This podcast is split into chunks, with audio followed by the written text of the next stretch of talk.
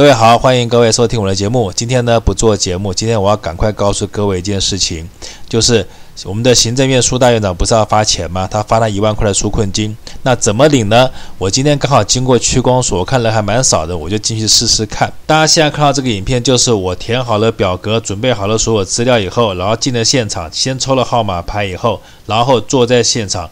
等着现场看灯叫号的一个过程啊，结果发现这个流程呢还蛮顺利的。那怎么一个申请办法呢？我在这边把我的经验跟大家讲。但是呢，我必须先讲，我代表的区域是新北市永和区。那其他区域是不是一样？我不知道，因为我早上去申请的时候跟下午申请的时候状况完全不一样。那今天呢，我必须说，基层公务员真的很可怜，因为朝令夕改。但是朝令夕改也就罢，可是我觉得他们还蛮尽责，把事情做完，而且忍着被骂的这个痛苦呢，还是在那边工作。这点我觉得我们的基层工作人员真的是蛮不错的。那怎么一个申请哈？我长话短说，正本要带的哈几项大家记得：第一个身份证，第二个工作证明，第三个全户的户籍謄本，第四个你所有的存折，你全家人的存折。我再讲一遍：第一个你的身份证，第二个。你工作证明，第三个你全户的户籍成本，第四个你所有的存折。那影印本方面就是你的存折的正正面那个账号部分一定要影印，还有你存折从一百零九年一月到今天到五月六号的这个所有的明细，你要把它印出来。也就是说，你要是没有刷本子，你必须先去刷本子。刷了本子以后呢，把存折的封面，就是有账号那一面。还有你存折打开来，里面的明细从一百零九年一月一号到现在的，你把它印下来就可以了。这是影印的部分。那还有一个很重要的东西就是印章，印章一定要带。好，所以我再说一遍你要带的东西哈。正本的部分，身份证、工作证明、全户户籍成本，好，要一个一个月以内的。第四个就是印章。那影印本就是你身份证影印一份，然后你的存折正面，还有你的。存折里面一百零九年一月份到四月份的明细，把它印下来。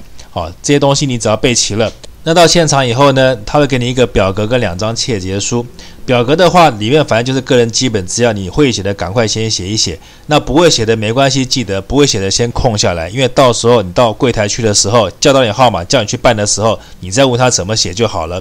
拿到契约书也是一样，就是上面都是个人的讯息，反正就是身份证号码、什么电话，还有一些住址，还有姓名，就把它全部填好了。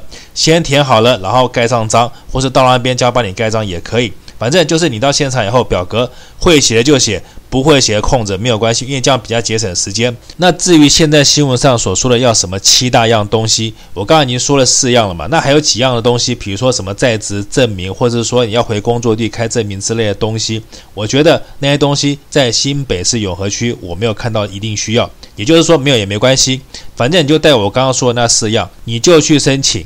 因为我觉得在这一点上面，侯友谊他表现是还不错的。因为早上今天的公务员他告诉我说，我要准备非常多东西。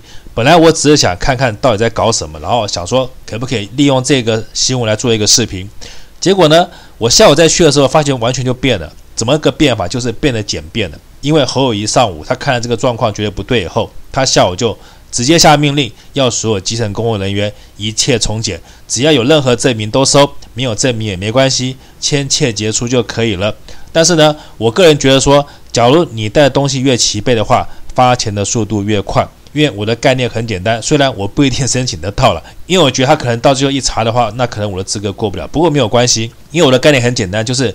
你只要申请了，那答案就是有跟没有嘛。可是你要是不申请的话，那就一定没有。我的概念就这么简单。而且大家一定要记得哈，这些钱就是你缴的税，你只是暂时放在政府那边，他帮你保管而已。你现在去用这笔钱，不用白不用，天经地义，本来就该拿来用。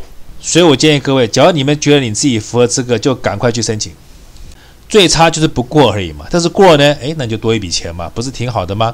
那最重要的是。不要伪造任何的证件，有那证明就有证明，没有证明就没有证明。反正我还是那句话了，就是你就来申请就对了嘛。有没有那是后面的事情，可是你只要有申请就有机会，不是吗？所以现在我才想赶快告诉各位说，在新北市侯友谊一声令下，新北市的申请变得非常简单，至少在永和区是这个样子的。那其他地方我不知道，那还没有申请的听众呢，你们就赶快去申请吧。一万块虽然不多，但是那是一种很爽的感觉。